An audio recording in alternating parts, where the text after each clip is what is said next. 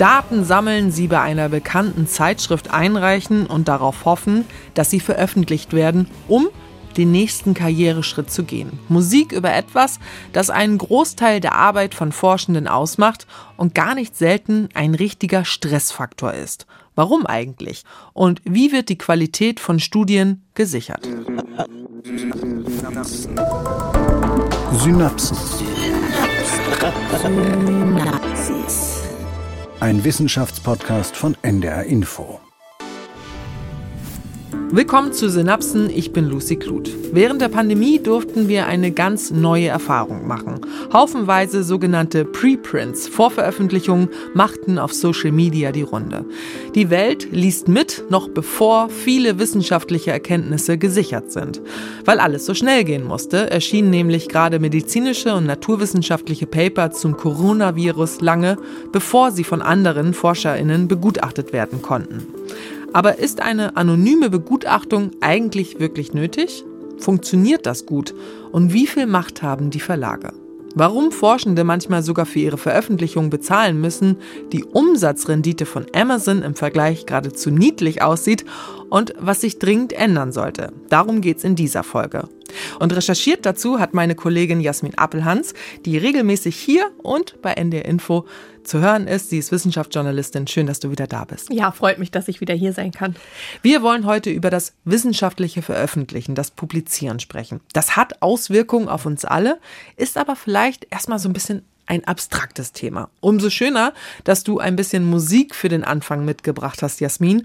Wir haben gerade eine Parodie des Lieds Bohemian Rhapsody von Queen gehört. Genau.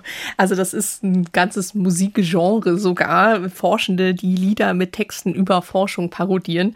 Da gab es sogar mal einen Preis für die sogenannten Lab Grammys, äh, lustigerweise auch äh, verliehen von einer wissenschaftlichen Fachzeitschrift. Und das Lied, was wir gerade gehört haben, ist gesungen von James Clark. Der leitet inzwischen die Abteilung für Physiologie am King's College in London und singt in dem Lied aber über seine sogenannte Postdoc-Phase. Das ist die Zeit nach der Promotion, in der man normalerweise dann von Job zu Job geht und immer so ein, zwei Jahre oder auch nur mal ein halbes Jahr in irgendeiner Uni oder in einem Forschungsinstitut bleibt, je nachdem, wo man dann Verträge bekommt, geht man dann woanders hin.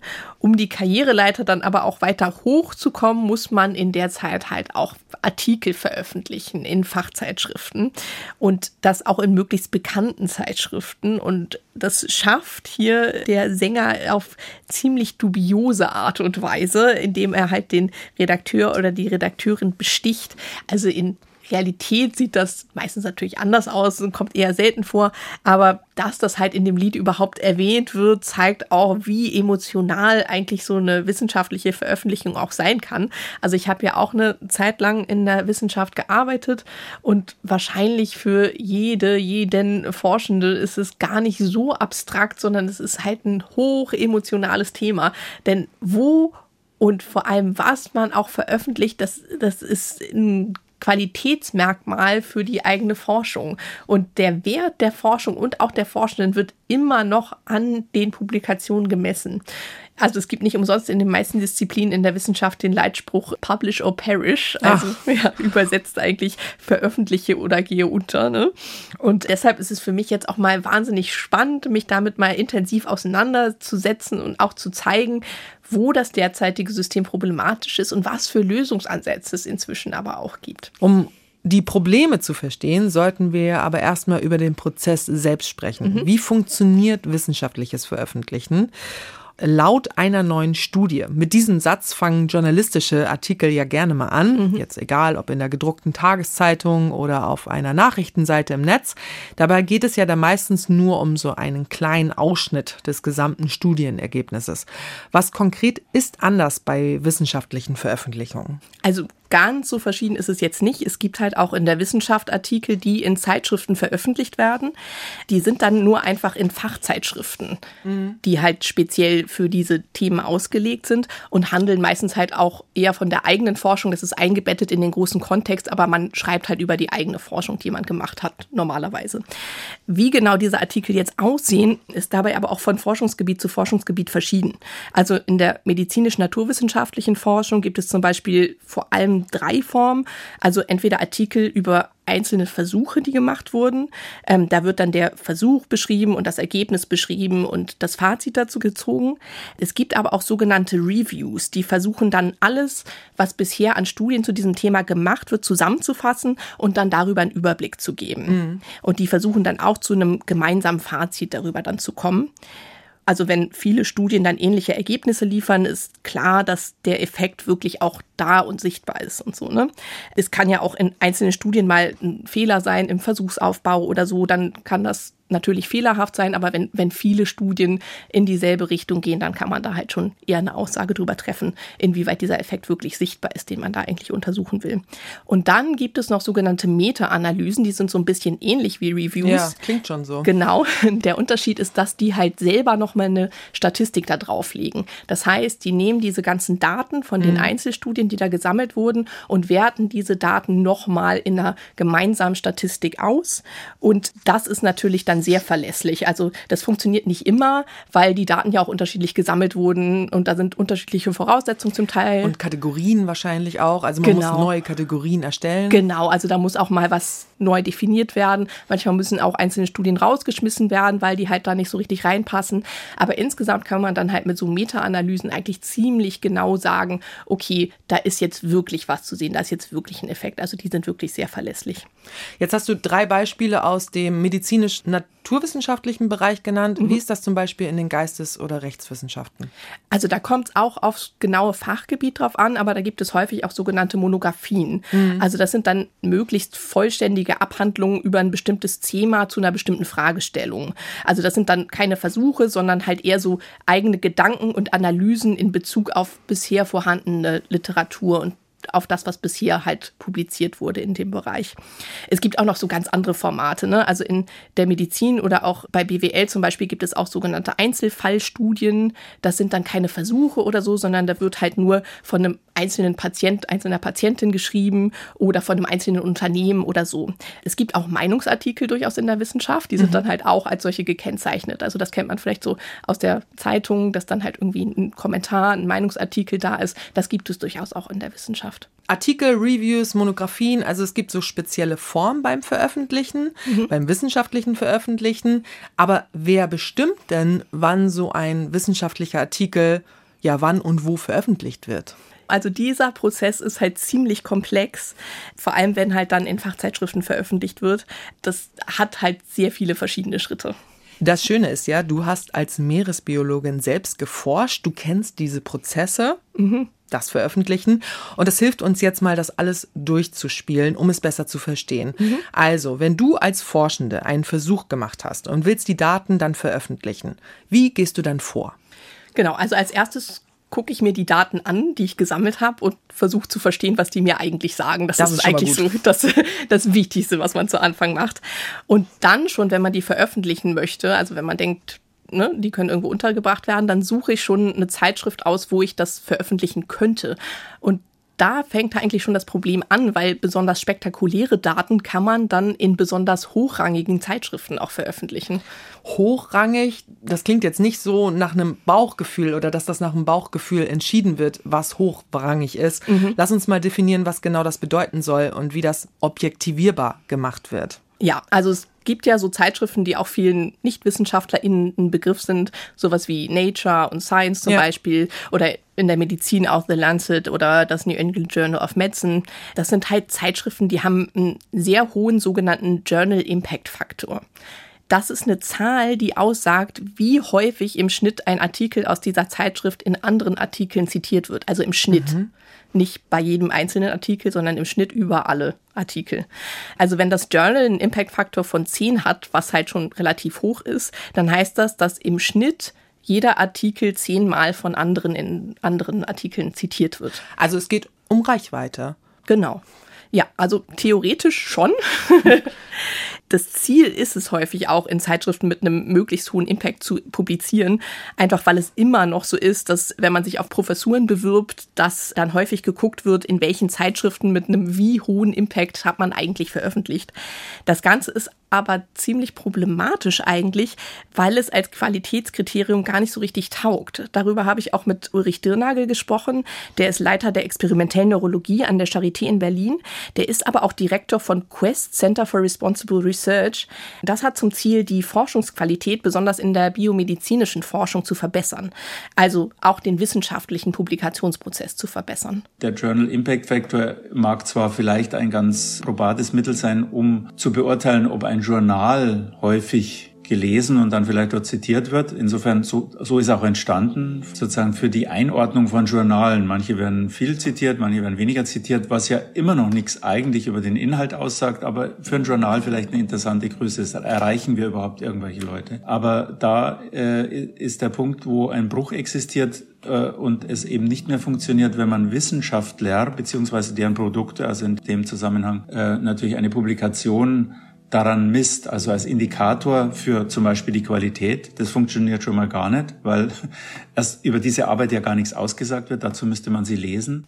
Die Zahl der mhm. Zitierung ist also ein Durchschnittswert auch und genau. es gibt ja wahrscheinlich auch nicht immer nur gute Arbeiten in einer Zeitschrift mit hohem Impact-Faktor. Genau. Also nur weil eine Studie im Schnitt in der Zeitschrift viel zitiert wird, heißt das halt nicht automatisch, dass jede Arbeit in dieser Zeitschrift auch gut ist. Gibt einem aber das Gefühl, wenn ich viel zitiert werde, habe ich einen guten Job gemacht. Ja, aber das ist eigentlich auch nicht ganz, stimmt eigentlich auch nicht so richtig. Also es ist halt so, dass manche Fachbereiche auch einfach kleiner sind. Und da gibt es dann gar nicht so viele Forschende, die potenziell einen zitieren können überhaupt. Ne? Also ich habe ja, wie du vorhin gesagt hast, zum Beispiel erst im Bereich Meeresbiologie gearbeitet. Und auch an einem Thema, das relativ populär war. Also der Bereich ist jetzt nicht so riesengroß, aber schon einigermaßen groß. Da gibt es einigermaßen viele Forschende. Wenn das Thema dann auch noch populär ist, dann wird man halt relativ viel zitiert. Danach habe ich aber auch noch Forschung zu Wissenschaftskommunikation gemacht und habe dann gewechselt. Und mhm. der Fachbereich ist viel kleiner. Da gibt es viel weniger Leute, die einen potenziell überhaupt zitieren können. Mhm. Deswegen ist da halt oft diese Zahl von sich aus halt schon viel geringer. Auch wenn das irgendwie ein besonders populärer Artikel jetzt gerade war, wird der einfach nicht so oft zitiert. Und dann ist halt auch noch ein Punkt, dass nur weil man zitiert wird, heißt das ja auch nicht, dass man zitiert wird, weil man besonders gute Arbeit gemacht hat. Mhm. Also es kann auch einfach sein, dass man kritisiert wird. Und Ulrich Dirnagel illustriert das auch noch mal ganz gut. Also ein schönes Beispiel ist dieses Paper von dem Andrew Wakefield, der vor vielen Jahren in Lancet einen Zusammenhang hergestellt hat zwischen einer Impfung bei Kindern und dem Auftreten von Autismus. Die Arbeit hat sich als Fehler, geradezu als gefälscht herausgestellt. Äh, die Arbeit musste zurückgezogen werden. Der betreffende Autor hat mittlerweile auch seine Approbation verloren. Diese Arbeit ist nach wie vor ein Zitationsrenner. Also die macht im Jahr, glaube ich, 2000 Zitationen. Und die Frage ist, warum wird diese Arbeit zitiert? In vielen Kontexten wird sie wahrscheinlich mittlerweile für eine schlechte Arbeit zitiert. Der Andrew Wakefield würde bei uns aber als Zitationskönig auftauchen. Ist wahrscheinlich ein extremes Beispiel, aber zeigt ganz einfach, man kann ja Arbeiten dafür zitieren, dass man sie gar nicht richtig findet, dass man einen Fehler darin gefunden hat und, und, und. Ja, ich nick die ganze Zeit, weil das Beispiel kenne ich auch. Mhm, ja, genau. Also ist natürlich auch ein ganz prominentes Beispiel, aber ja, zeigt das, finde ich, noch, auch nochmal ganz schön. Es gibt ja aber auch nicht nur den Journal Impact Factor, der halt zeigt, wie gut diese Zeitschrift in Anführungszeichen ist, in der man jetzt publiziert hat. Es gibt auch so einen ganz persönlichen Wert für einzelne Forschende. Das ist der sogenannte H-Index oder Hirsch-Index. Mhm. Das ist eine etwas komplizierte Berechnung, wie das jetzt, äh, wie der H-Index sich zusammensetzt. Also ein H-Wert von 10 sagt zum Beispiel aus, dass man 10 Artikel veröffentlicht hat, die jeweils mindestens 10 Mal von anderen zitiert wurden. Also es kann jetzt sein, dass man mehr Artikel veröffentlicht hat, die dann aber einfach nicht so oft zitiert wurden. Ich versuche das mal zu übersetzen. Also wenn man jetzt zum Beispiel 100 Artikel veröffentlicht hat, die jeweils aber nur einmal zitiert wurden, hat man trotzdem nur einen H-Index von 1. Genau, Richtig? genau so. Und das heißt also, da, da kommen wir halt wieder zu dem Problem. Also der H-Index wird häufig von Forschenden oder quer über die Disziplin verglichen. So, also, also, unterschiedliche Disziplinen. Genau. Mhm. Und da kommen wir halt wieder zu dem Problem, dass man in kleineren Fachbereichen oder wenn man halt jetzt gerade Forschung macht, die wichtig, aber vielleicht gerade jetzt nicht so äh, populär ist, nicht so trendy gerade, ne, ja. dann ist halt das Problem da, dass man halt nicht so häufig zitiert wird, obwohl das trotzdem gute Forschung ist, die man da gemacht hat. Also nicht so richtig zum Vergleichen geeignet. Genau. Mhm. Und das Problem ist halt auch, dass da in diesen ganzen H-Index, da kommen auch nur Artikel rein, äh, wo man dann auch tatsächlich zitiert werden kann. Also es ist in manchen Bereichen ja aber auch so, dass es wichtig ist, auch andere Artikel oder andere Formen der Kommunikation zu machen. Also ich habe ja zum Beispiel dann meinen Postdoc an einem pädagogischen Institut gemacht mhm. und also zum Thema Wissenschaftskommunikation. Und da wird halt auch viel Forschung dazu gemacht, wie Schulunterricht verbessert werden kann. Und da ist es natürlich wichtig, dass man immer auch mal das wieder zurück an die Lehrkräfte gibt. So, mhm. ne, wie, wie mhm. kann man eigentlich diesen Unterricht verbessern? Mhm. Und da schreibt man dann oft Artikel für Zeitschriften, die halt von Lehrenden gelesen werden, von Lehrkräften. Und das sind halt wiederum dann Artikel, die werden nicht zitiert, die können gar nicht zitiert werden ja. und die gehen in sowas halt gar nicht ein. Okay, auf diese Arbeit wird gar nicht bewertet. Genau, genau. Oder auch wenn man halt irgendwie Wissenschaftskommunikation macht oder halt irgendwie in Blogs oder Podcasts oder sonst irgendwas seine Sachen erklärt, das ist alles nichts, was zu diesem H-Index irgendwie dazuzählen würde. Wobei das für mich eigentlich ganz logisch klingt, dass man sich erstmal in der Forschung darauf geeinigt hat, wo Ergebnisse veröffentlicht werden. Weil wenn jetzt jeder einen persönlichen Blog aufmacht oder in einem Podcast seine Studienergebnisse veröffentlicht, wird es ja auch eher unübersichtlich. Klar, die Frage ist dann ja aber natürlich auch immer, wen man erreichen will und was man erreichen will. Ne? Und wenn die Forschung dann im Endeffekt, die ja von der Gesellschaft finanziert wird, auch der Gesellschaft nützen soll in irgendeiner Form, dann muss man das natürlich auch kommunizieren. Und da müssen dann halt auch andere Wege gefunden werden, als alles nur in Fachzeitschriften zu veröffentlichen. Und das Problem mit diesen sogenannten Metriken, wie sie heißen, also sowas mhm. wie der Journal Impact Factor und der H-Index und so, sind auch, dass dass sie so genutzt werden, als würden sie halt eine Vergleichbarkeit herstellen. Also deswegen werden die halt so viel genutzt, weil das natürlich irgendwie ganz schön ist. Das macht es irgendwie so quantifizierbar, ne, was man da hat. Klar, das ist auch wichtig für die öffentliche Wahrnehmung. Also man braucht es ja auch irgendwie, um ja es messbar nachprüfen zu können, wie groß eigentlich eine fachliche Expertise ist, oder nicht? Also ich sag mal zum Beispiel, Christian Drosten. Ne? Der hat zu Coronaviren viel mehr geforscht als so manch anderer Biologe. Und das bildet sich dann ja auch in seinem H-Index ab. Klar, also der H-Index, wenn der hoch ist, dann zeigt das halt schon, dass jemand viel geforscht hat und auch, dass seine Arbeit relevant für andere ist oder ihre und viel zitiert wurde. Ne?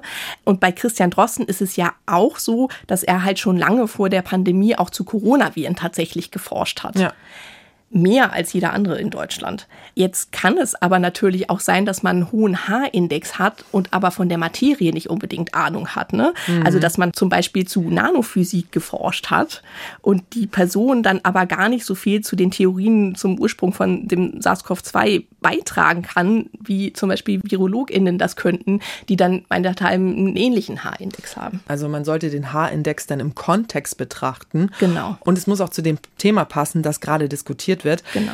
Relevant ist, wie der H-Index bei Forschenden ja aus vergleichbaren Fachdisziplinen ist, um das mal so zusammenzufassen. Wenn solche Metriken nicht unproblematisch sind, warum hängt trotzdem dann so viel daran, in welchen Zeitschriften man veröffentlicht hat und wie viel man zitiert wird?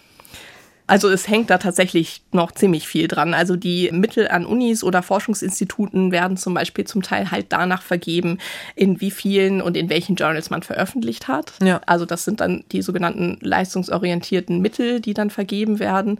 Ja, um irgendwie halt, wahrscheinlich ein Kriterium zu um haben. Um ne? Kriterium zu haben, genau.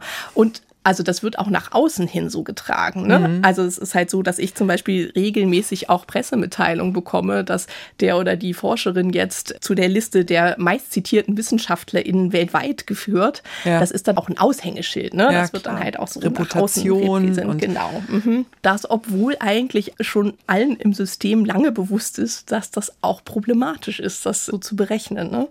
Und dieses ganze System führt natürlich auch dazu, dass Leute unbedingt publizieren wollen. Mhm. Also, dass große Studien halt zum Teil in mehrere kleine Paper aufgeteilt werden, damit sie dann halt mehr vorzuweisen haben. Oder dass manche vielleicht auch versuchen, sich möglichst viel selbst zu zitieren, um den H-Index auch ein bisschen nach oben zu pushen.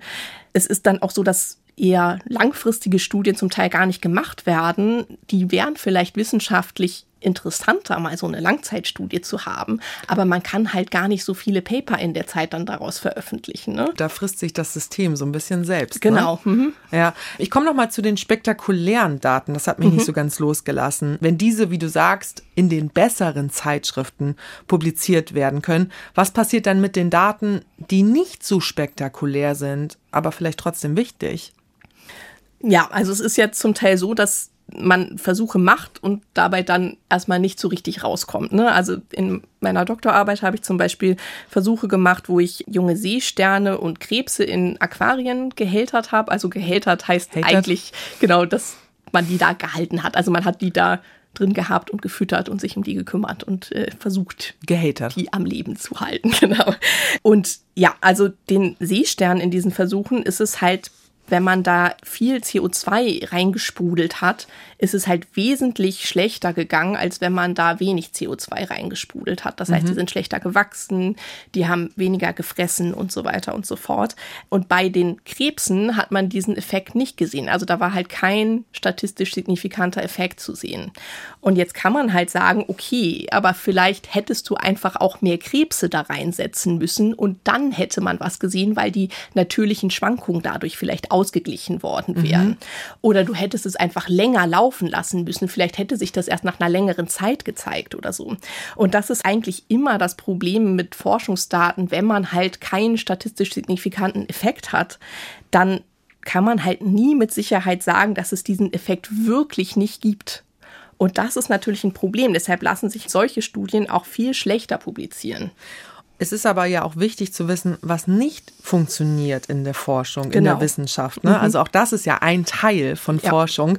Was passiert dann mit den Studien? Also diese Studien landen tatsächlich dann oft in der Schublade. In der Schublade oder gleich im Müll? also beides, also ja, im Endeffekt ist es der Müll. Ne? Also man sagt ja. in der Schublade, aber die werden oft dann überhaupt nicht mehr publiziert. Also es gab in 2013 eine Studie, dass gut die Hälfte der medizinischen Studienergebnisse in den USA nie publiziert werden.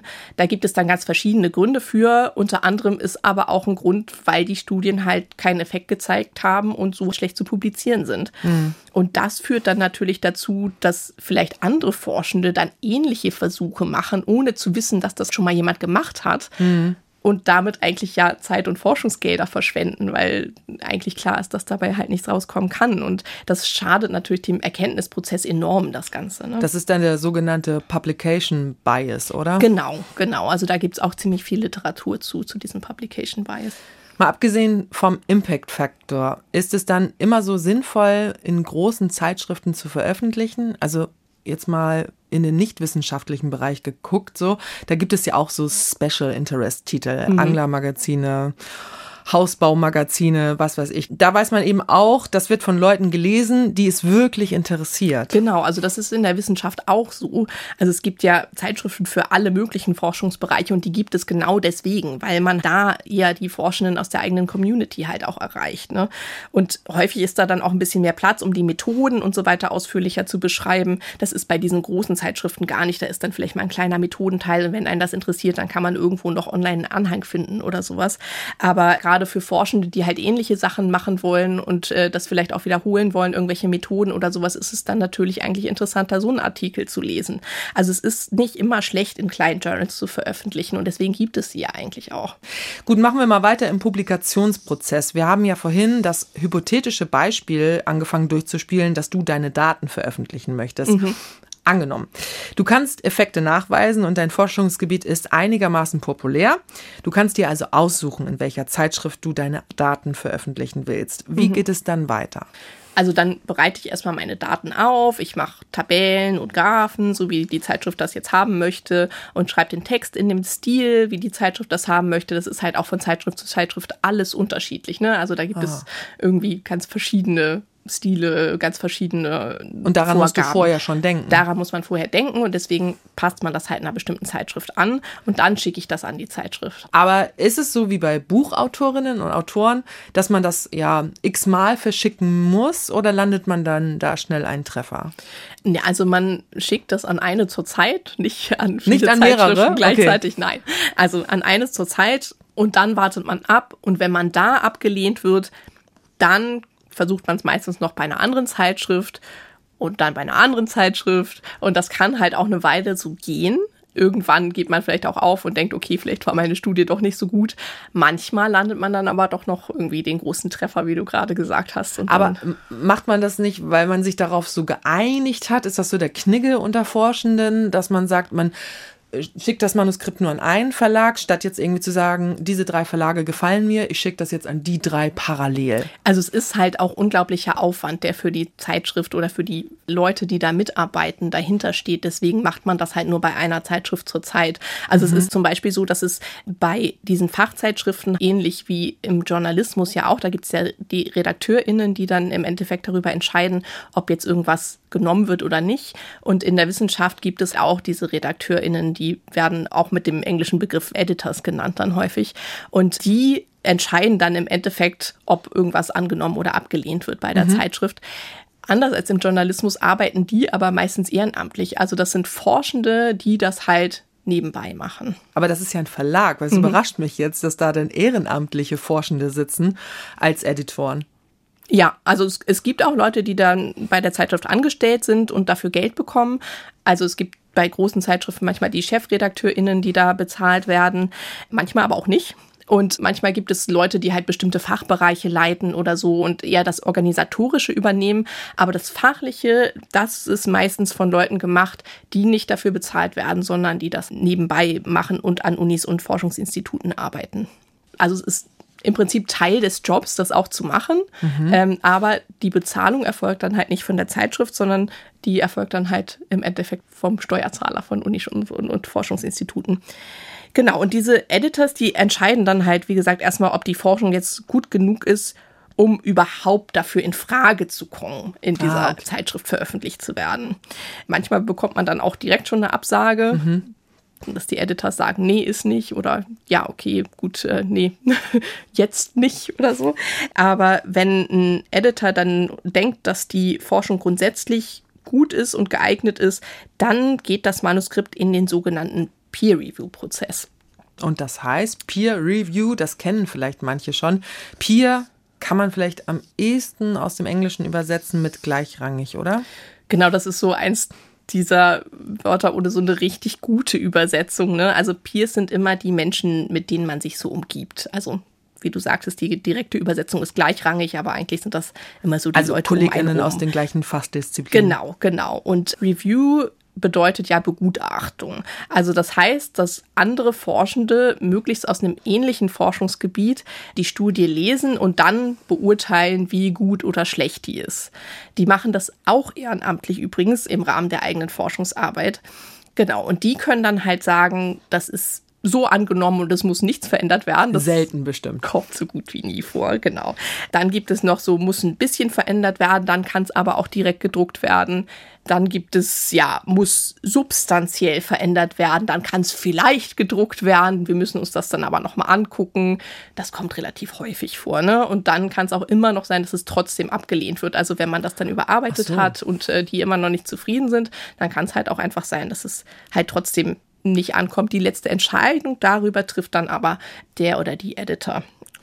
Also es ist so, dass dieser Peer-Review-Prozess eigentlich als Qualitätskontrolle dienen soll. Also dafür wurde er ursprünglich mal eingeführt. Und du hattest ja anfangs schon gesagt, dass in der Pandemie man öfter mal von Preprints gehört hat. Das ja. sind diese Vordrucke quasi, die noch nicht begutachtet worden sind, also die halt noch nicht diesen Peer-Review-Prozess durchgemacht haben, die dann aber zum Teil dann auch schon auf Twitter die Runde gemacht haben. Okay, halten wir fest, es geht hier um Qualitätskontrolle, aber das ist schon ein ziemlicher Zeitfresser für Forschende, die ehrenamtlich diese Begutachtung machen. Ja, das ist inzwischen auch echt ein großes Problem, weil das so viel Zeit kostet. Und dadurch, dass der Druck so groß ist zu veröffentlichen, finden die Editors auch viel schwerer Forschende, die diesen Peer Review machen. Und oft müssen dann halt viele Leute hintereinander angeschrieben werden. Das kostet dann jedes Mal Zeit und verzögert die potenzielle Veröffentlichung zeitlich, was natürlich auch manchmal ein Problem ist. Ne? Und wenn sich dann Forschende dazu bereit erklären, Gutachten zu schreiben, haben sie oft nicht so viel Zeit, sich wirklich auch intensiv mit der Forschung auseinanderzusetzen. Und das führt dazu, dass die Studien dann nicht so intensiv gelesen und begutachtet werden und dann auch öfter mal Fehler durchrutschen. Ne? Mhm. Und ja, manchmal ist es auch schwierig, überhaupt Forschende zu finden, die ein Thema qualifiziert dann auch beurteilen können. Also gerade wenn Forschungsthemen ganz neu und ganz innovativ sind. Jetzt müsste man ja aber eigentlich davon ausgehen, dass so eine Studie, die im Science Magazine oder im Lancet veröffentlicht wird, ja eine super sichere Peer Review hat. Mhm. Wir haben aber vorhin gehört, bei dieser Impfstudie, dass es eben nicht so gelaufen ist. Wie kann es denn zu sowas kommen? Ja, also es ist halt nicht unbedingt ein Qualitätsmerkmal nochmal, ob man jetzt in einer großen Zeitschrift publiziert hat oder nicht. Das kann immer mal passieren, dass da halt irgendwie solche Fehler passieren beim Peer-Review-Prozess. Ne? Also ja, du hast ja nicht umsonst vorhin gesagt, soll als Qualitätskontrolle gelten. Mhm. Das klingt ja auch schon so, als gäbe es da im engeren Sinn Probleme. Ja, also grundsätzlich ist die Idee natürlich super und es ist ja auch nicht ohne Grund eingeführt worden. Aber der Ulrich Dirnagel, den wir vorhin gehört haben, der hat auch hier ganz gut erklärt, was das Problem ist. Ja, zunächst muss ich natürlich vorausschicken, dass ich den Peer Review für was Tolles halte. Also der Peer Review ist eine Auseinandersetzung mit der Wissenschaft von anderen. Und so geht Wissenschaft. Also gar keine Frage. Das ist ein, ein ganz wesentliches Moment des wissenschaftlichen Diskurses und hat auch durchaus ernstzunehmende Momente einer Qualitätskontrolle. Nur, und jetzt kommt die Kritik, als reine Qualitätskontrolle, so wie er heute verkauft wird, in Anführungszeichen, oder, oder wahrgenommen wird, ist er ja nicht wirklich. Dazu ist das Verfahren zumindest so wie wir es heute in den meisten Fällen organisiert haben, viel zu intransparent. Das heißt, ich erfahre nicht, wer hat mich begutachtet. Das öffnet natürlich Tür und Tor für irgendwelche Vendettas oder irgendwelche Schulkämpfe, die da im Hintergrund stattfinden, persönliche Auseinandersetzungen. Ist das denn etwas, das man öfter sieht, dass es da so Grabenkämpfe gibt? Ja, das kommt tatsächlich öfter vor, dass sich Konkurrentinnen da gegenseitig blockieren oder auch mal Veröffentlichungen absichtlich zurückgehalten werden, damit die eigene Forschung dann zuerst publiziert wird, wenn man an ähnlichen Sachen gerade arbeitet. Oha. Also wie er sagt, manchmal ist es auch einfach so, dass unterschiedliche Schulen dann einfach unterschiedlicher Meinung sind. Also es gibt in den Sozialwissenschaften zum Beispiel manche Forschende, die der Meinung sind, dass nur qualitative Forschung gut ist und andere, dass nur quantitative Forschung gut ist. Also jetzt mhm. mal ganz extrem. Ne? Also, mhm. und, also Normalerweise ist der Peer Review, wie Ulrich Dirnagel auch gesagt hat, meistens auch so, dass die AutorInnen gar nicht wissen, wer ihre Arbeit begutachtet hat. Die GutachterInnen wissen aber meistens schon, von wem die Arbeit mhm. ist, die sie da lesen. Und es ist auch so, dass Gutachten normalerweise gar nicht veröffentlicht werden und manchmal steht da dann auch einfach ganz großer Quatsch drin. Und was sind das für komische Kommentare, die man dann bekommt, wenn der Prozess nicht öffentlich ist? Also in den sozialen Medien wird immer über den berüchtigten Reviewer Number Two gelästert. Das ist äh, eigentlich ganz witzig. Man kann da mal reingucken. Da äh, sind, kommen ganz komische Sachen zum Teil zusammen.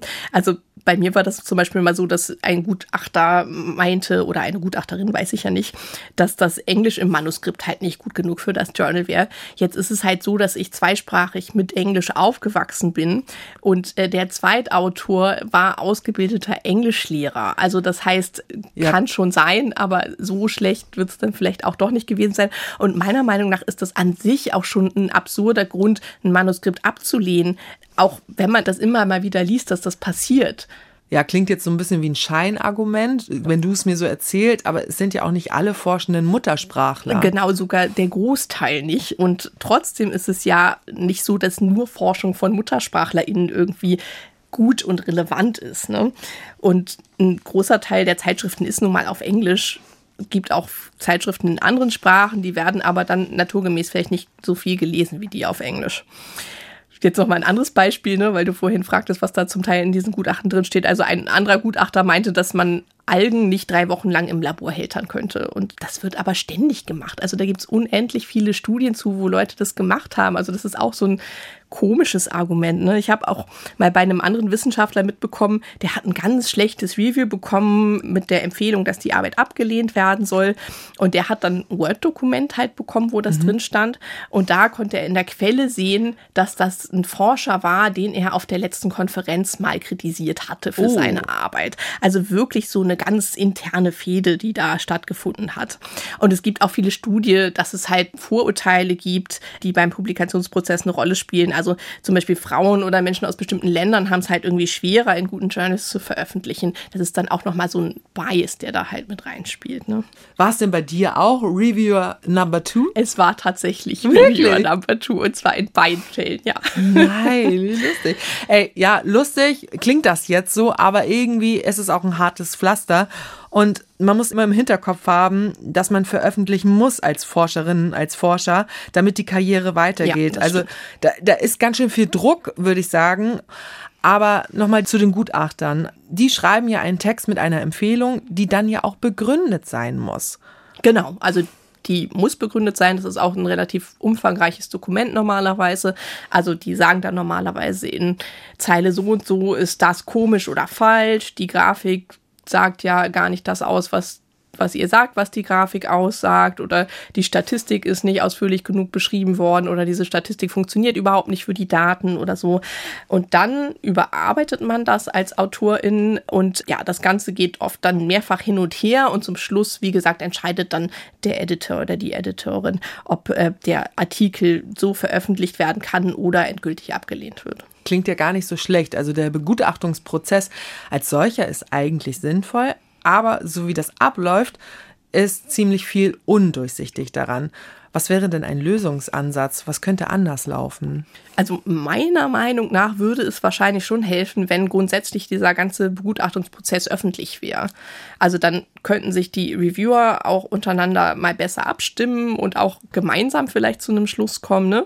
Und also manchmal ist es auch so, dass die, die GutachterInnen da völlig gegensätzliche Sachen von einem verlangen, die man mhm. eigentlich gar nicht dann umsetzen kann. Ne? Und es würde insgesamt wahrscheinlich dem ganzen wissenschaftlichen Diskurs schon helfen, wenn da auch dann mehr Austausch irgendwie stattfinden würde. Was auch ein Lösungsansatz wäre, ist vielleicht diesen ganzen Prozess doppelblind zu machen, dass halt auch die, die GutachterInnen dann nicht wissen, von ja. wem das Paper ist. Das funktioniert halt nur bedingt gut, weil es ist in vielen Forschungscommunities einfach so, dass die so klein sind, da weiß man wer was. Und sobald ja. man irgendwie sagt, ich habe eine Studie an der Ostsee in der Kieler Förde gemacht, dann kommen halt einfach nicht mehr so viele Leute in Frage, die das, mhm. diese Studie gemacht haben können. Ne? Und dann weiß man halt eh, von wem das stammt und dann ist der ganze Prozess auch so ein bisschen hinfällig.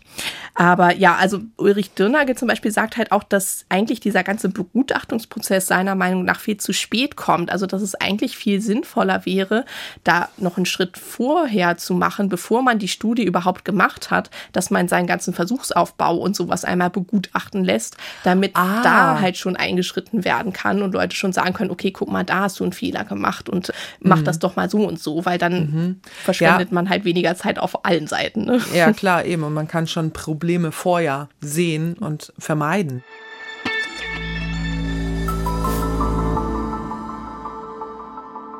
Jasmin, seit wann werden wissenschaftliche Erkenntnisse überhaupt in Fachzeitschriften veröffentlicht? Also das hat sich erst mit der Zeit so entwickelt. Also der Peer-Review-Prozess, von dem wir gerade gesprochen haben, also dieser Begutachtungsprozess, der wurde zwar schon 1731 erfunden, aber von den meisten Zeitschriften erst nach dem Zweiten Weltkrieg wirklich eingeführt.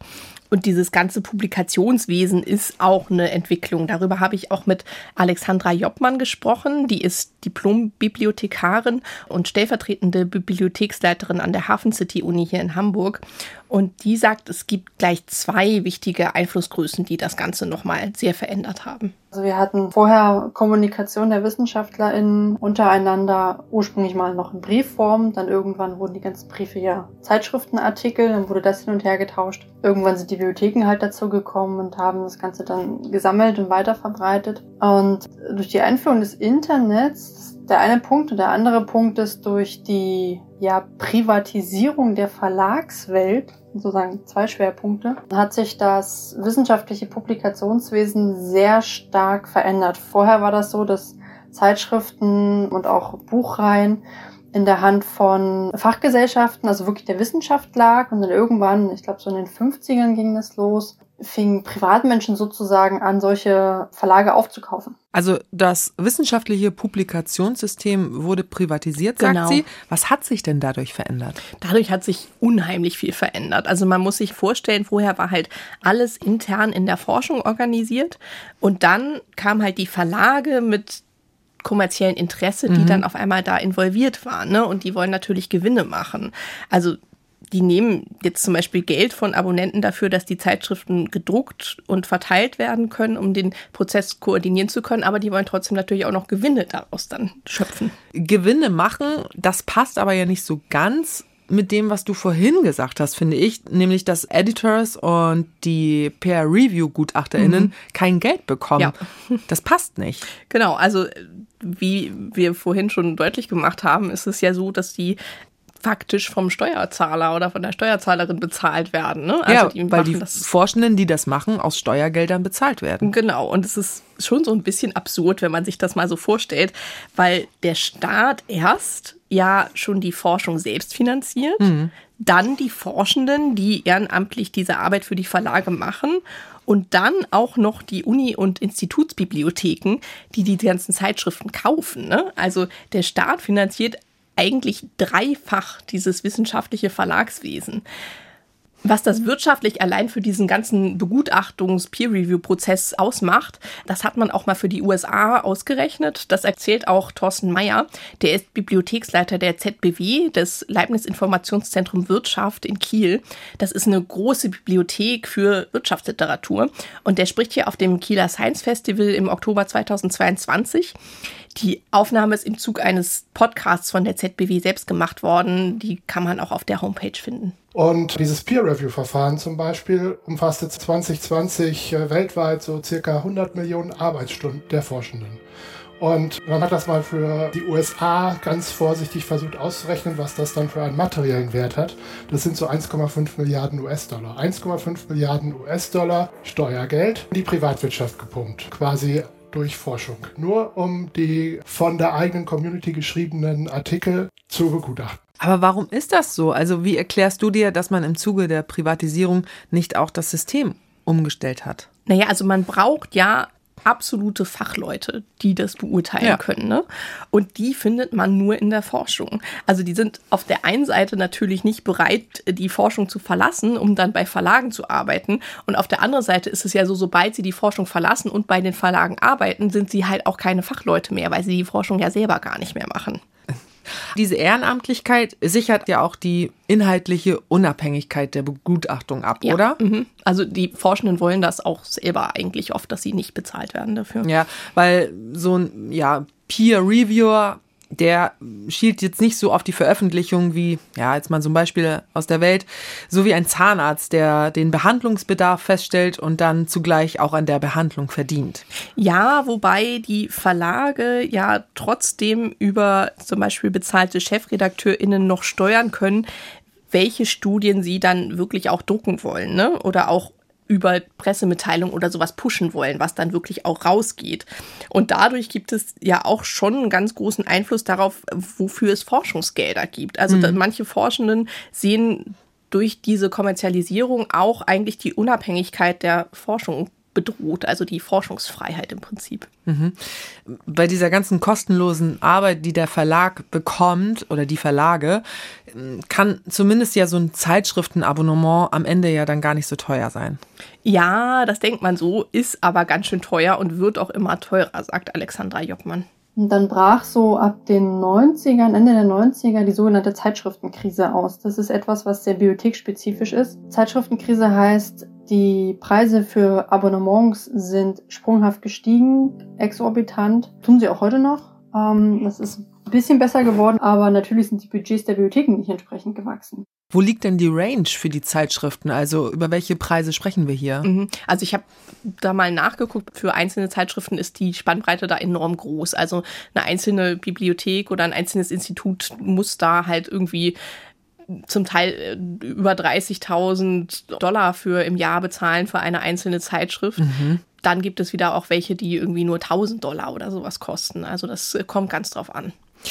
Aber warum sind die Preise denn so sprunghaft gestiegen? Also bei Publikumszeitschriften, da kennen wir das Phänomen, also dass die Abonnementzahlen da eingebrochen sind, die sind auch von der Werbung abhängig. Mhm. Aber im Wissenschaftsbetrieb müsste das Interesse an einem Abo doch erstmal stabil geblieben sein. Und die Gewinnmarge ist bei so viel ehrenamtlicher redaktioneller Arbeit doch auch relativ hoch. Mhm. Es gibt ja nun auch kein Honorar für die Forschenden, die dort veröffentlichen. Ja, das stimmt.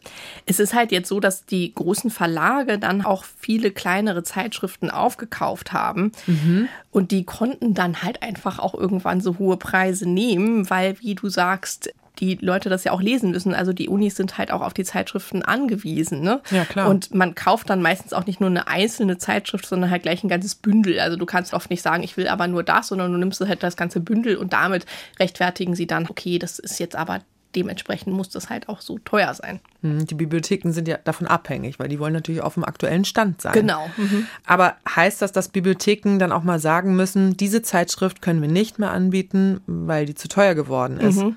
Das wäre ja wirklich ein großer Nachteil für Studierende. Ja, also das passiert zum Teil auch. Das Geld wird dann häufig aber auch einfach umverteilt, also gerade Geistes- und Sozialwissenschaften dann weggenommen. Mhm. Also wie wir zu Anfang gesagt haben, veröffentlichen die da ja häufig auch noch in, in Monographien, also in Büchern Buch, eigentlich. Ja, und äh, dann werden halt einfach keine neuen Bücher angeschafft, also mit den Monographien für die Bibliotheken das ist dann halt so. Ja, ich kenne das aus meinem Bekanntenkreis. In manchen Bereichen in den Geisteswissenschaften ist es ja auch so, dass Dissertationen, Doktorarbeiten als Buch veröffentlicht werden müssen. Genau. Und manche finden dann ganz lange auch erstmal gar keinen Verlag. Mhm. Und selbst wenn, dann müssen sie oft einiges selbst dazu bezahlen. Genau, also das führt dann halt natürlich zu sowas. Also die Buchverlage selbst, die dann halt diese Monografien drucken, die nehmen dann oft auch nur noch Bücher, von denen sie denken, dass sie die wirklich auch loswerden mhm. und an die Bibliotheken wirklich verkaufen können. Oder sie lassen sich da echt ordentlich Geld für bezahlen, dass sie das halt drucken. Was dann häufig, wie du sagtest, wirklich aus den privaten Taschen der frisch Promovierten stammt. Ne? Also das müssen die wirklich, das zahlt keiner für die, das müssen die wirklich privat zahlen. Also es gibt manchmal Gelder, die Unis zur Verfügung stellen oder Forschungsinstitute, die halt sowas dann mitfinanzieren. Viele machen das aber auch nicht und mhm. das ist vor allem auch nicht der volle Betrag dann oft. Ne? Mhm. Also ich habe mir jetzt von Alexandra Jottmann sagen lassen, dass es zum Teil auch so ist, dass in den Promotionsordnungen, also man muss sich das dann genau angucken, dass da halt nur drin steht, dass die Dissertation dann irgendwie veröffentlicht werden muss. Und das geht wohl dann zum Teil auch, dass man die Doktorarbeiten dann auf Uni-intern internen Servern online stellt über mhm. die Bibliothek. Ne? Das ist auch insofern gut, was die halt für alle zugänglich und dann auch für alle lesbar sind und ja auch veröffentlicht sind. Im Journalismus sind ja mittlerweile äh, viele Artikel hinter einer Paywall. Ne? Also da muss man ein Abo abschließen. Das wird in den Wissenschaftsverlagen nicht anders sein, oder? Und wenn ja, wie erfolgreich ist man damit? Ja, also durch die Digitalisierung hat sich da auch noch mal viel geändert. Also zum Beispiel dadurch, dass die Fachartikel, also man liest eigentlich fast nicht mehr diese Zeitschriften. Ne? Also die, das mhm. ist eigentlich alles nur noch elektronisch, was ja. man liest. Und genau diese Digitalisierung haben aber die Wissenschaftsverlage auch gut gewusst, wie sie das kommerziell nutzen können, sagt auch Alexandra Jockmann. Was dazu führte, dass man neben einer gedruckten Ausgabe ja auch noch eine elektronische Ausgabe organisieren konnte. Das ist natürlich für die Zugänglichkeit und die Verbreitung von Wissen ist das super. Und man kann daraus aber auch natürlich ganz wunderbare Geschäftsmodelle stricken, indem man urheberrechtlich und lizenzrechtlich da schön so Zäune drumherum setzt, um dieses Wissen und sagt, okay, wenn du darauf zugreifen möchtest, dann musst du uns entsprechend Geld dafür zahlen. Und wenn du schon mal ein Print-Abo hast, dann knöpfen wir dir trotzdem noch ein bisschen Geld ab für das elektronische Abo, weil wir haben ja zwei Produkte. Also, ne? also da greift dann die, die kapitalistische Logik sehr stark in das Publikationswesen ein. Also unterm Strich geht es den Verlagen finanziell blenden auf Staatskosten mal ganz stark zugespitzt. Ja, ganz stark zugespitzt schon. Ne? Also die das bedeutet einfach, dass die Verlage halt ziemlich hohe Gewinne machen. Darüber hat Thorsten Meyer auch gesprochen. Der spricht jetzt hier den Verlag Elsevier an, den habe ich eben auch schon mal kurz genannt. Mhm. Das ist ein großer, ursprünglich niederländischer Verlag für wissenschaftliche Zeitschriften und dem gehören zum Beispiel große medizinische Fachzeitschriften wie The Lancet, Cell und so weiter. Und wenn wir mal von Gewinnmargen sprechen, Elsevier hatte 2021 eine Umsatzrendite so von circa 35 Prozent. Die liegt immer so bei knappe 40, äh, ein bisschen drunter oder auch so zwischen 33 und 38 Prozent, manchmal bis 40. Mal so im Vergleich. Amazon hatte 2021 ähm, ein neues, einen neuen Höchstwert, historischen Höchstwert in der Umsatzrendite, und zwar 7 Prozent. Amazon. 35 zu 7 Prozent bei der Umsatzrendite. Da muss man aber nochmal um die Ecke denken. Mhm. Die Umsatzrendite sagt aus, wie viel Prozent von dem, was ein Unternehmen erwirtschaftet hat, dann reiner Gewinn ist. Genau. Also das ist bei so einem riesigen Konzern wie Amazon der halt unglaublich viel Umsatz macht, natürlich viel höher als bei so einem kleinen Wissenschaftsverlag. Also mal zum Vergleich, Elsevier hat um die 2,5 Milliarden Umsatz im Jahr ungefähr um und bei, ist von Jahr mhm. zu Jahr natürlich ein bisschen verschieden.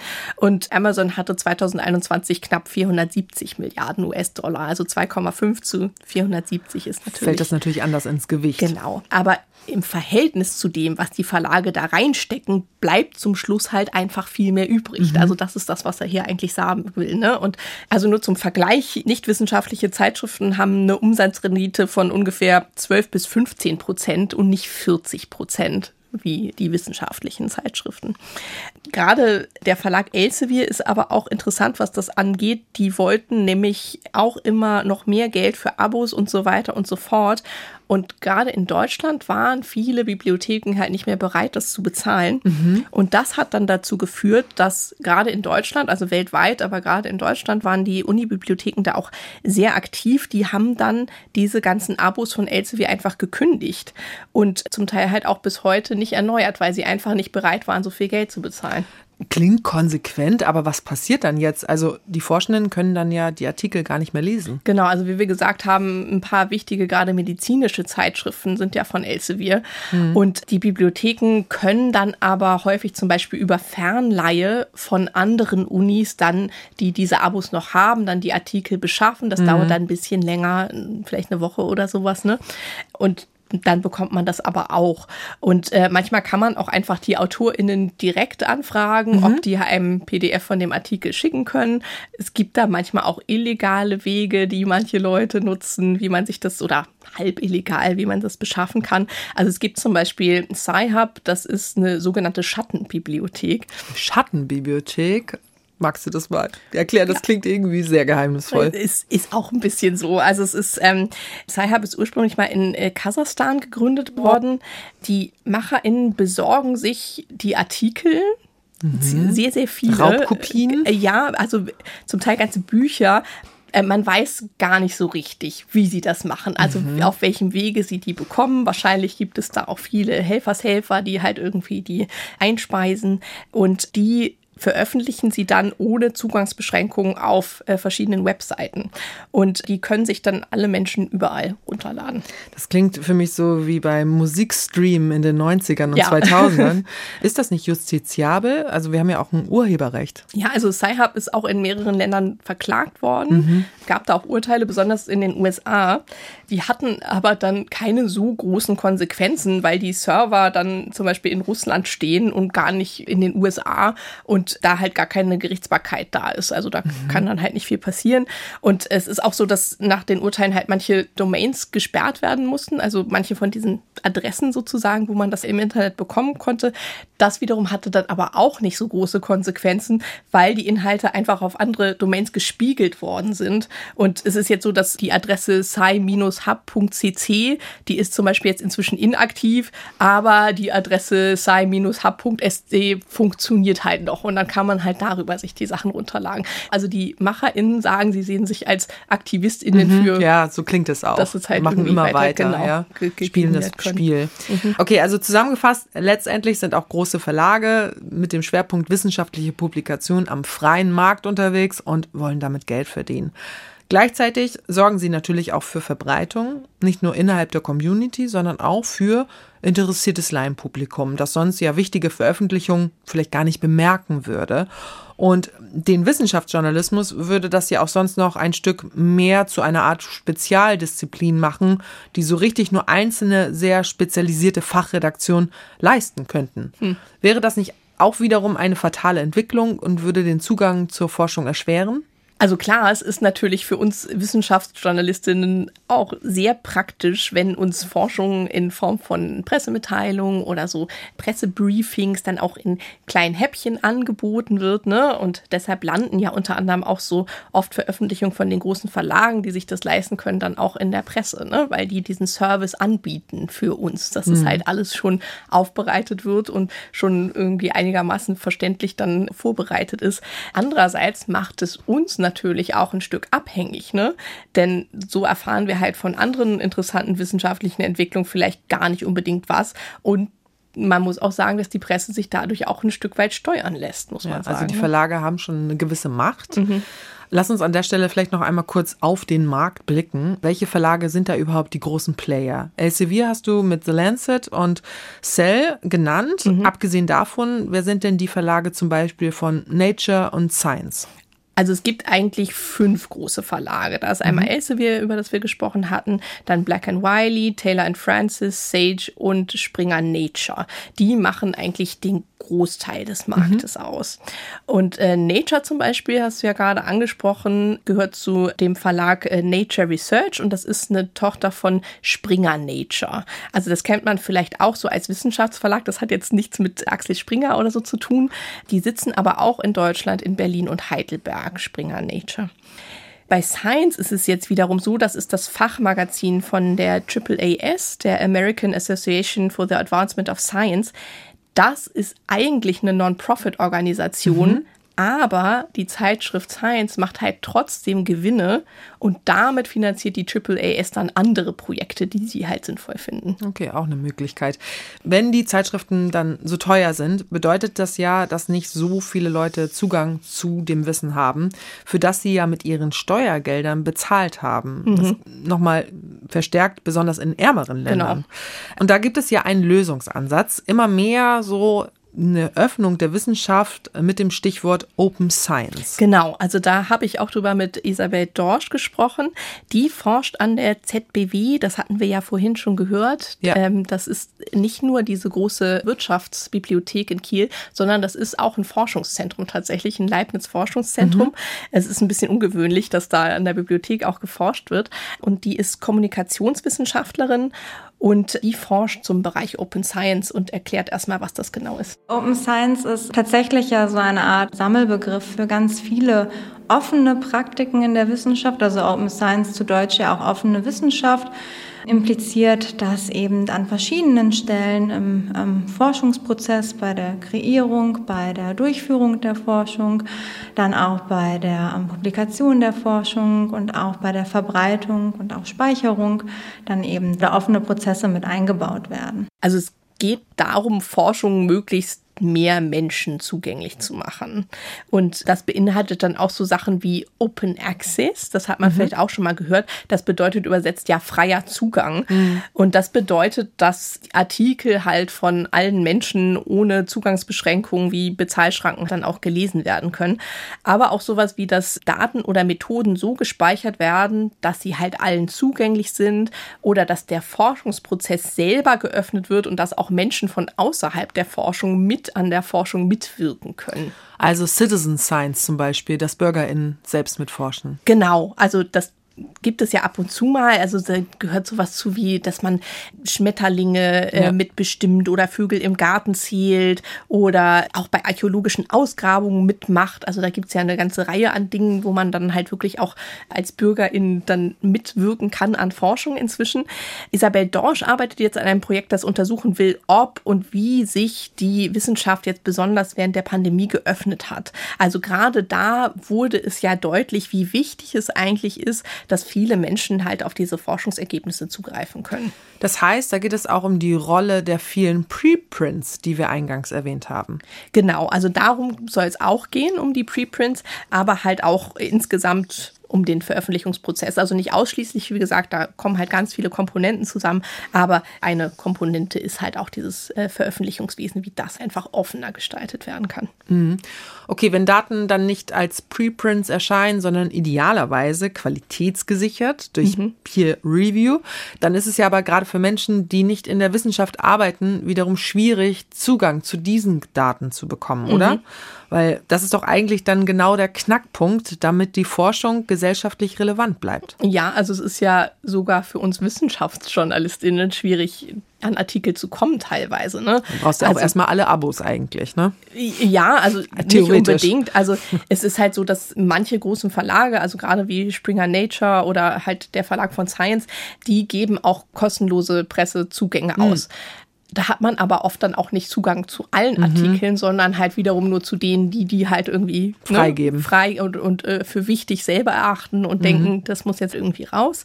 Viele kleinere Zeitschriften machen das aber gar nicht. Also dann kann man die manchmal anfragen und dann bekommt man auch irgendwie so Presseexemplare oder so. Mhm. Aber das ist ein bisschen umständlicher. Ne? Also mhm wir sind dann zum Teil auch darauf angewiesen, dass wir dann von den AutorInnen selbst halt irgendwie die PDFs zugeschickt bekommen. So ist es für uns natürlich dann wiederum auch ein bisschen schwierig, diese Wissenschaft in die Gesellschaft zurückzutragen und die halt auch einzuordnen, was ja unser Job eigentlich ist. Ne? Und was ich zum Beispiel aber auch wiederum gar nicht wusste, also das, was ich ganz spannend finde und was ich denke auch vielen helfen könnte, ist, ähm, was Alexandra Jobbmann mir gesagt hat, nämlich, dass theoretisch eigentlich äh, jeder und jede fast überall bei Bibliotheken Zugang hat und auch damit Zugang zu vielen wissenschaftlichen Veröffentlichungen. Das heißt, zu uns kann jeder kommen und entweder mit seinem eigenen Gerät oder halt an einem unserer Arbeitsplätze auch auf unsere lizenzierten Inhalte zugreifen, weil die sind ja für den Campus sozusagen lizenziert. Also wir lizenzieren ja nicht nur für einzelne Personen, sondern für den ganzen Campus. Und die Bibliothek gehört zum Campus dazu und dementsprechend alles, was sich auf dem Campus befindet, hat das Recht, dann auf die Inhalte zuzugreifen. Was aber Voraussetzung ist, zumindest bei uns, ist, dass man Nutzer der Bibliothek wird. Also man braucht einen Bibliotheksausweis, um letztendlich die Geräte nutzen zu können. Aber letztendlich steht es jedem Menschen in der Bundesrepublik offen, das überall zu tun. Und das gilt, wie gesagt, für quasi alle Universitätsbibliotheken, für die Landesbibliotheken, für die Staatsbibliotheken. Ja, weil man diese Bibliotheken eben eher mit dem Studium verbindet. Also ja, ne, ja. als Studierende, klar, da holt man sich die ganzen Ausweise mhm. und ist froh, dass man überall den Zugang mhm. hat. So, aber danach, gerade wenn man auch den Wissenschaftsbereich verlässt und ein paar Jahre arbeitet, ja, oder nie studiert nie, hat. Oder ne? eben genau, genau, das ist das andere. Das ja. ist ja auch eine ganz hohe Barriere, dass ja. man überhaupt weiß, dass man da den Zugang hat. Ist vielleicht auch ganz wichtig zu sagen, dass auch Stadtbibliotheken zum Teil halt auch äh, Zugriff auf wissenschaftliche Inhalte haben. Also nicht in dem Ausmaß natürlich. Mhm. Aber genau, da muss man manchmal ja noch nicht mal eine, also Gebühr zahlen. Also bei, bei vielen Bibliotheken, auch bei Unibibliotheken, muss man dann manchmal eine kleine Gebühr für den Ausweis bezahlen. Mhm. Aber es ist jetzt nicht so, als ob man irgendwie jeden Artikel dann einzeln, was man ja auch machen kann. Man kann die Artikel ja durchaus auch einzeln kaufen. Die kosten dann aber irgendwie 40 Dollar oder sowas pro Artikel. Ja. Und, ähm, also das, das möchte sich dann auch nicht unbedingt jeder leisten. Aber genau, das ist dann halt natürlich günstiger. Die Hürde, die sich dann noch ergibt, ist, dass man die, die Studien ja auch dann lesen können muss und auch die Daten ja in gewisser Weise auch interpretieren können muss. Aber dafür sind ja dann wiederum WissenschaftsjournalistInnen sehr hilfreich. Hoffentlich, ja. Nochmal zurück zum Open Access, also dem freien Zugang. Da gibt es dann Artikel, die man ganz kostenlos, ohne Bezahlschranke von überall her lesen kann. Mhm. In welchen Bereichen, für was gibt es denn überall schon Open Access? Also es gibt bei vielen Zeitschriften inzwischen wenigstens die Option, dass man Open Access publizieren kann. Es gibt auch inzwischen Journals, die halt nur Open Access veröffentlichen. Also zum Beispiel gibt es diese ganze PLOS-Reihe, so PLOS One, PLOS Biology und so weiter. Da gibt es mhm. ganz viele inzwischen. Die sind 2006 mal angetreten, um das ganze System zu verbessern, wie sie gesagt haben. Also die wollten was ändern. Die sind auch als Non-Profit angetreten, mussten erst finanziert werden, haben viele Leute finanziert. Das sind reine Online-Journals, in denen dann auch die Diskussion über Artikel möglich ist. Das ist alles Open Access und trotzdem findet noch dieser Peer Review, dieser Begutachtungsprozess statt. Es gibt auch das von anderen Verlagen, also zum Beispiel Nature Communications, das ist auch ein reines Open Access Journal. Aber das klingt ja schon mal nach einem großen Schritt in die richtige Richtung. Ja, theoretisch schon, aber das lassen sich halt einige Verlage auch echt gut bezahlen, weil sie dann ja keine Abogebühren dafür bekommen. Ne? Also beziehungsweise, weil dann die Leute das ja einfach offen lesen können und sie dafür kein Geld bekommen.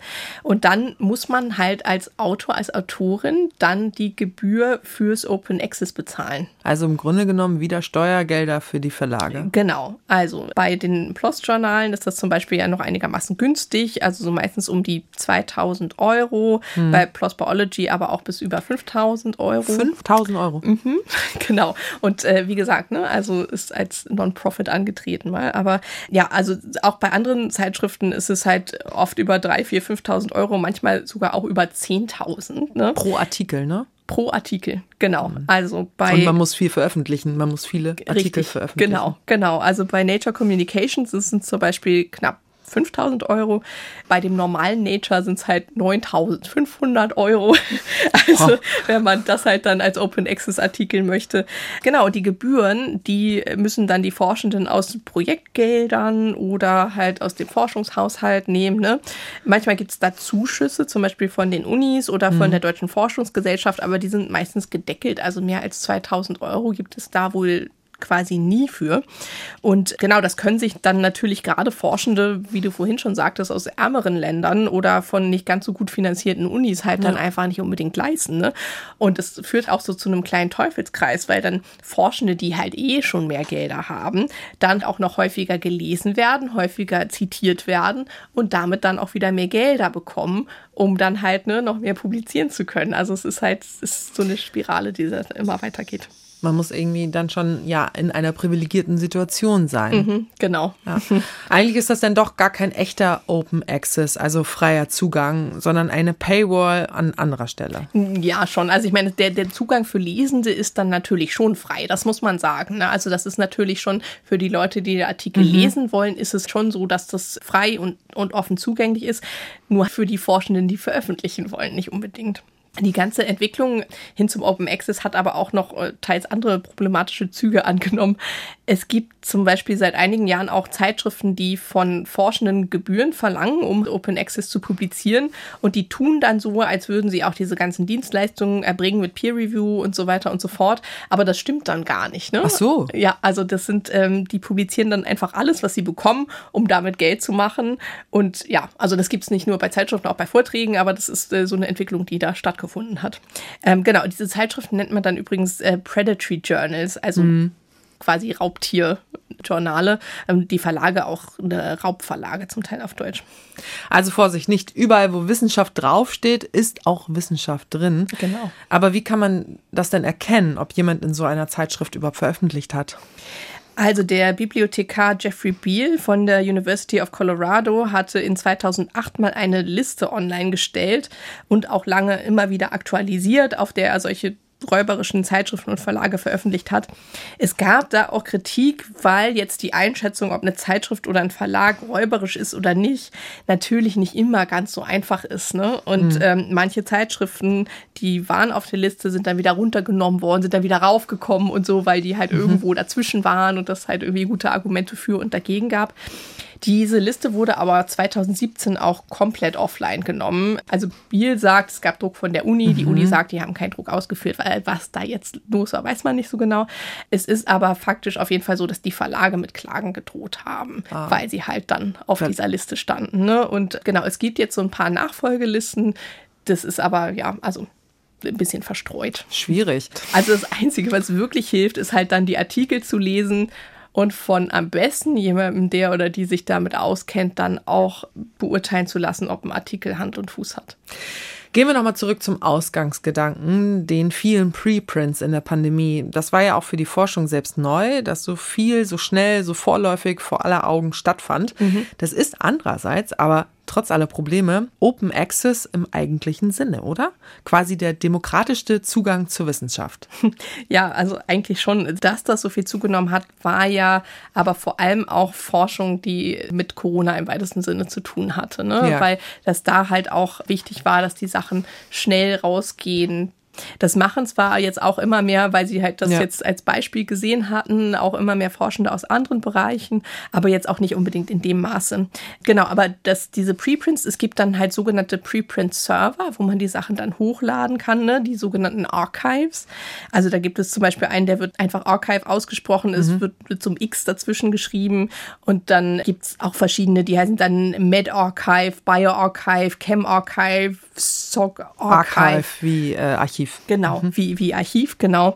Immer mit dem X dazwischen und da kann man dann halt schon die, die Fachrichtung dran erkennen. Ne? Und wie gesagt, war früher halt nicht so üblich, gerade als ich noch geforscht habe, kannte ich jetzt keinen aus meinem Forschungsbereich, der irgendwie oder die mal Preprints vorher veröffentlicht hat. Mhm. Gab es vielleicht auch schon, aber ist halt jetzt eigentlich mit der Zeit immer mehr geworden hat, wie gesagt, schon den Vorteil, dass die Ergebnisse dann halt sehr schnell auch raus können. Und äh, sonst dauert das ja auch mal ein paar Jahre wirklich, bis dieser ganze Prozess durchlaufen ist und die, die, äh, die Daten dann halt raus sind und dann auch zur Verfügung stehen.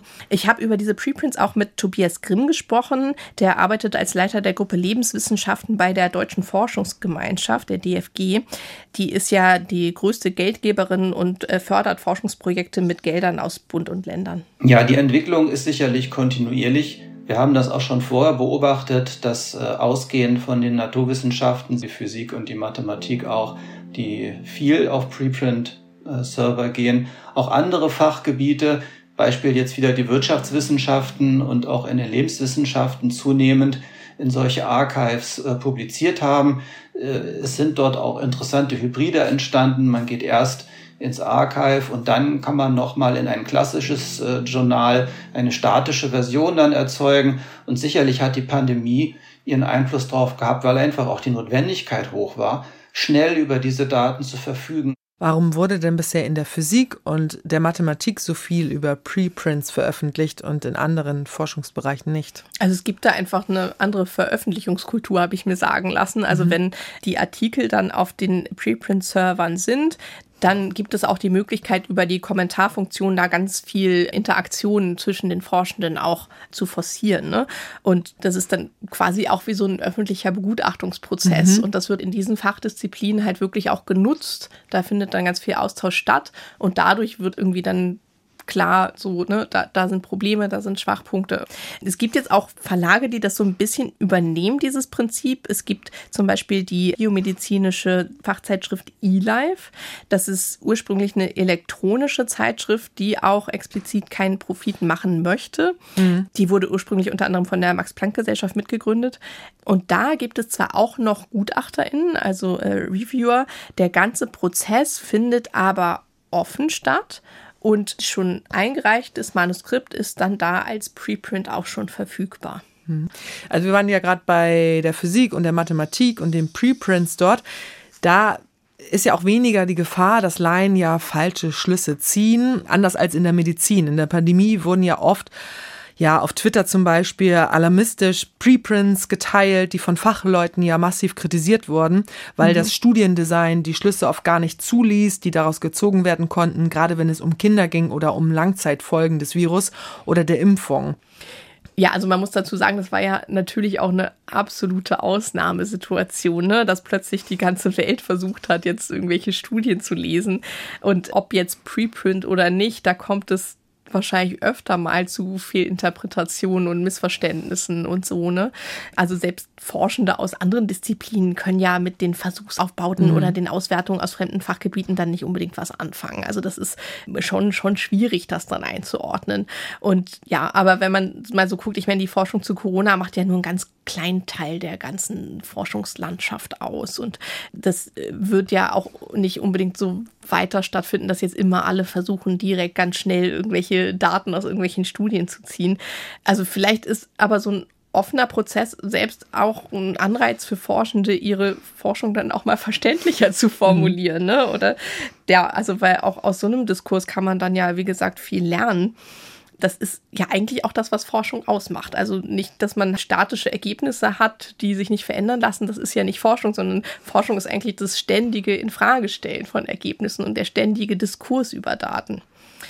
Also bei eLife haben sie jetzt übrigens auch ein Modell etabliert, bei dem Manuskripte dann direkt als Preprint veröffentlicht werden, aber halt auch es die, diese Gutachten gibt, die öffentlich einsehbar und lesbar sind. Und ab demnächst soll es dann jetzt tatsächlich auch so sein, dass es noch nicht mal mehr eine Entscheidung darüber geben soll, ob ein Artikel angenommen ist oder nicht, sondern dieser Artikel wird dann halt immer gedruckt, also die veränderte Version, wo mhm. dann auch die Veränderungen angeregt von den, von den GutachterInnen mit eingegangen sind. Aber es gibt kein abschließendes, okay, der ist jetzt angenommen oder abgelehnt, sondern dieser Artikel ist dann halt da. So. Und äh, der Chefredakteur von der Zeitschrift sagt auch, dass er mit diesem Verfahren eigentlich explizit versuchen möchte, diesen Journal Impact Factor auszuhebeln. Also er möchte damit das ganze System eigentlich ändern bisher halten die großen Zeitschriften ihren Impact halt auch dadurch künstlich oben, dass sie nicht unbedingt alle Artikel annehmen, sondern nur die, von denen sie denken, dass die halt besonders viel dann mhm. Aufmerksamkeit mhm. bekommen. Ne? Und das sind jetzt nicht unbedingt die, die wissenschaftlich besonders gut sind oder die Wissenschaft irgendwie weiterbringen, sondern halt die, die Aufmerksamkeit erregen. Aber wenn die keinen Profit machen wollen, ist die Veröffentlichung dann kostenlos?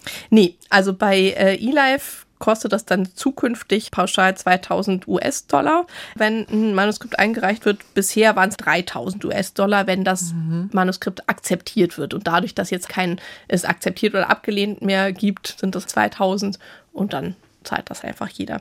Und wenn man sich das als äh, Forschender halt nicht leisten kann, dann kann man halt auch so eine Gebührenbefreiung beantragen. Also so ein bisschen bekommt man ja den Eindruck, dass sich das System am Ende immer wieder selbst in den Schwanz beißt, egal wo. Entweder die Qualitätssicherung fällt weg, nicht so gut bei hoher öffentlicher Aufmerksamkeit, oder die Hürden für manche Forschende, gerade aus ärmeren Ländern, sind zu hoch. Ja, also es gibt jetzt allerdings auch neue Lösungsansätze, Modelle, die halt ganz kostenlos sind, jedenfalls für die Forschenden. Es gibt zum Beispiel das sogenannte Diamond Open Access. Das sind Zeitschriften, die nicht kommerziell geführt sind, sondern öffentlich-rechtlich finanziert. Ah, okay. Also die werden dann aus öffentlich-rechtlicher Hand finanziert und da können Forschende dann ganz kostenlos veröffentlichen und die, die ganzen kommerziellen Verlage werden halt auch übersprungen. Da gibt es dann nur das Problem, dass der Impact-Faktor oft dann nicht so hoch ist wie bei anderen bekannten kommerziellen Zeitschriften. Und trotzdem ist es so, dass gerade in Südamerika diese Diamond Open Access Zeitschriften sehr weit verbreitet sind. Also in Brasilien ist inzwischen sogar wohl ein Großteil der Studien wird in diesen Diamond Open Access Zeitschriften veröffentlicht. Aber auch wieder ohne Peer Review, also Begutachtung? Nee, da findet schon eine Begutachtung statt. Ja. Die ist einfach dann selbst organisiert aus der Forschung. Gibt es das auch hier? Also es gibt hier viele kleinere Initiativen. Also ähm, in Berlin zum Beispiel hat mir Ulrich Dirnagel erzählt, da haben sich die drei großen Berliner Universitäten und die Charité in diesen Diamond Open Access zusammengetan und jetzt kann man in der Berlin University Press da halt seine Sachen auch so veröffentlichen. An der ZBW in Kiel gibt es eine Initiative, die einzelnen Zeitschriften helfen will, sich auch aus kommerziellen Verlagen zu lösen und dann zu Diamond Open Access zu werden. Es ist dieses Jahr auch eine ganze Liste von der Uni Bielefeld erschienen, die diese Möglichkeiten zur Veröffentlichung in Diamond Open Access in Deutschland zusammenfasst. Da sind halt, wie gesagt, viele, viele kleinere Initiativen. Wäre es dann nicht sinnvoll, wenn es da auch größere Initiativen gäbe, also zum Beispiel von der Deutschen Forschungsgemeinschaft? Ja, das habe ich Tobias Grimm von der DFG auch gefragt. Es gibt derzeit noch keine Initiative für großes Diamond Open Access äh, für, von der DFG. Die behalten das im Auge, hat er gesagt. Man muss aber schon sagen, dass die DFG als große Geldgeberin durchaus schon erkannt hat, dass es da Probleme gibt. Ne? Also dass äh, dieses wissenschaftliche Publikationssystem einfach so nicht so richtig funktioniert. Und die haben auch in 2022 jetzt ein Positionspapier zu dem Thema gerade veröffentlicht. Das hat unter anderem der Tobias Grimm herausgegeben, mit dem ich gesprochen habe.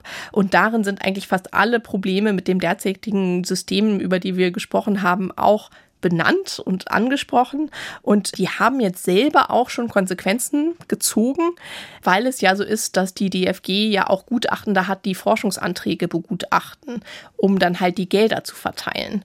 Und damit die auch nicht auf diesen ganzen Metriken hängen bleiben, haben die halt in den ganzen Anträgen jetzt schon Veränderungen eingeführt. Das erklärt mir nochmal Tobias Grimm. Wir gehen aber auch mit, mit gutem Vorbild voran. Wir haben infolge dieser Analyse unsere Antragsformulare verändert, die Begutachtungsleitfäden verändert und auch einen daraufhin ähm, angepassten Lebenslauf, einen allgemeinen Lebenslauf für alle DFG-Anträge jetzt äh, ähm, im, im, September an den Start gebracht. Und äh, darin bieten wir eben Raum für ein breites Portfolio an Output-Formaten. Also das können die klassischen Publikationsformen sein, das können aber auch Beiträge äh, auf Preprints, äh, Datenbanken, Blogs, ähm, Datensätze, können aber sogar andere Formen äh, des wissenschaftlichen Beitrags sein. Die wollen wir dort anbieten. Wir fordern unsere Gutachtenden auf,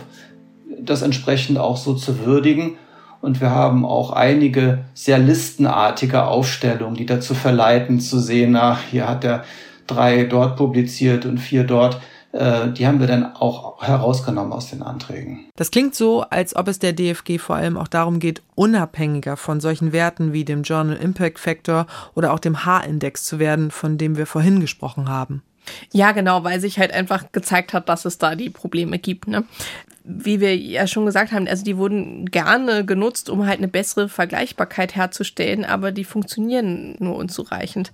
Und es gibt übrigens zum Teil auch Bestrebungen, andere von diesen Metriken einzusetzen als Alternative zum Beispiel zu H-Index oder Impact Factor. Das erklärt nochmal Isabel Dorsch, die Forscherin von der ZBW in Kiel. Was jetzt so in den letzten zehn Jahren Auffahrt genommen hat und wo man eben dann auch erstmal gesagt hat, okay, es ist super spannend, wir können auch schauen mit dem Internet, wie viele Downloadzahlen gibt es, wie oft ist irgendwie eine Artikel in Social Media geteilt worden. Und da ist es zum Beispiel aber auch so, dass die dass man auch erstmal definieren muss oder auch am Anfang erstmal definieren musste, was wird da überhaupt gemessen und dass man da auch sich die Frage stellen muss, okay, was sagt jetzt so eine Downloadzahl aus? Kann man ja nicht unbedingt davon ausgehen, dass die Publikation auch gelesen worden ist zum Beispiel. Das wäre dann wieder ein falscher Schluss sozusagen. Und auch was sagt es aus, die Publikation in den sozialen Medien zu teilen? Das ist ja erstmal dann auch eine Frage, die im Raum steht. Also das klingt schon ziemlich spannend und das sind spannende Ansätze, um das ganze System zu ändern. Mhm, ja, auf jeden Fall. Also da gibt's äh, ganz viele neue Ideen. Nur zeigen die auch nicht automatisch insgesamt eine Wirkung und äh, können natürlich dann auch ähm, irgendwann klar alles ne? also, davon wird nicht äh, sozusagen wird dann auch wirklich passieren oder genau. umgesetzt mhm, so, ne? ja. also äh, Alexandra Jottmann von der Hafen City Uni richtet da aber auch einen Appell an die Forschungspolitik damit das wirklich auch dauerhaft fruchten kann was da alles so entsteht gerade da gibt es schon ganz viele Kooperationen da gibt es ganz tolle Projekte über die da was läuft und was organisiert wird um sozusagen ja Publizieren im 21. Jahrhundert zu organisieren und sich von diesen alten Strukturen zu befreien. Aber das geht natürlich nicht, wenn die Rahmenbedingungen sich nicht ändern. Also wenn Projektförderung zum Beispiel immer nur auf drei Jahre organisiert wird dann kann man bestimmte Publikationsprojekte oder Publikationsansätze nicht sinnvoll organisieren und nicht nachhaltig aufbauen. Zum Beispiel wissenschaftsgesteuerte Zeitschriften, ne, die von der Wissenschaft organisiert werden, äh, veröffentlicht werden, äh, wo das Ganze einfach in der Hand der Wissenschaft liegt und gar nicht unbedingt in der Verlagslandschaft. Die haben immer so ein Finanzierungsproblem, weil die eben halt immer nur kurzfristige Finanzierung kriegen. Und das, das ist so ein Punkt, wo man ansetzen müsste. Also das System hat ganz feste Strukturen, das muss man erstmal aufbrechen. Aber kann das dann überhaupt funktionieren? Also die meisten Forschenden sind da zuversichtlich. Tobias Grimm von der DFG sagt auch, dass es inzwischen viele wissenschaftliche Organisationen gibt, die halt dieses System auch ändern wollen. Ne? Also es gibt wohl eine große europäische Initiative zum Beispiel, die unter anderem fordert, sich nicht mehr so sehr auf diese althergebrachten Metriken zu stützen. Und da haben sich inzwischen wohl schon über 150 Organisationen in Europa angeschlossen. Und ja, also insgesamt meint er, dass halt nur genug Forschende den Anfang machen müssen. Je mehr es werden, desto leichter fällt es auch einzelnen Wissenschaftlerinnen und Wissenschaftlern, wenn sie einen Antrag schreiben, wenn sie ihr Forschungskonzept äh, erarbeiten, dass sie sagen, gut, ich werde nach meinen Inhalten bewertet, das sagen alle, das glaube ich jetzt auch, und ich publiziere da, wo ich meine Peers erreiche oder die Öffentlichkeit oder wenig erreichen will, aber nicht notwendigerweise da, wo ich die maximale Punktzahl erreiche, denn je mehr aus diesem Spielchen aussteigen, desto leichter fällt es der Wissenschaft. Das heißt am Ende aber auch, auf WissenschaftsjournalistInnen kommt nochmal eine größere Aufgabe zu, um den Wissenstransfer in die Öffentlichkeit zu ermöglichen. Jasmin, ich meinte ja am Anfang, das Thema ist ein bisschen abstrakt. Und du meintest, ja, nee, das ist für Forschende schon emotional. Das kann ich jetzt wirklich viel besser nachvollziehen und verstehe auch, warum die ihren Frust dann auch mal in selbstgedrehten Musikvideos loswerden mhm. wollen. Mhm. Vielen Dank für deine Recherche. Schön, dass du da warst. Ja, hat mich gefreut, hier zu sein. Und danke euch fürs Einschalten. Die Redaktion hatte heute Corinna Hennig. Produziert wird der Podcast von Jürgen Kopp und Jonas Teichmann. Und auch in zwei Wochen gibt es wieder eine Folge von Synapsen, wie immer am Freitag in der ARD Audiothek oder auf ndr.de slash Synapsen. Wir freuen uns, wenn ihr uns abonniert und schickt uns gerne Fragen, Anregungen, Kritik, Lob per E-Mail an synapsen.ndr.de. Schön, dass ihr dabei wart. Ich bin Lucy Kluth. Bis bald. Synapsen ein Wissenschaftspodcast von NDR Info.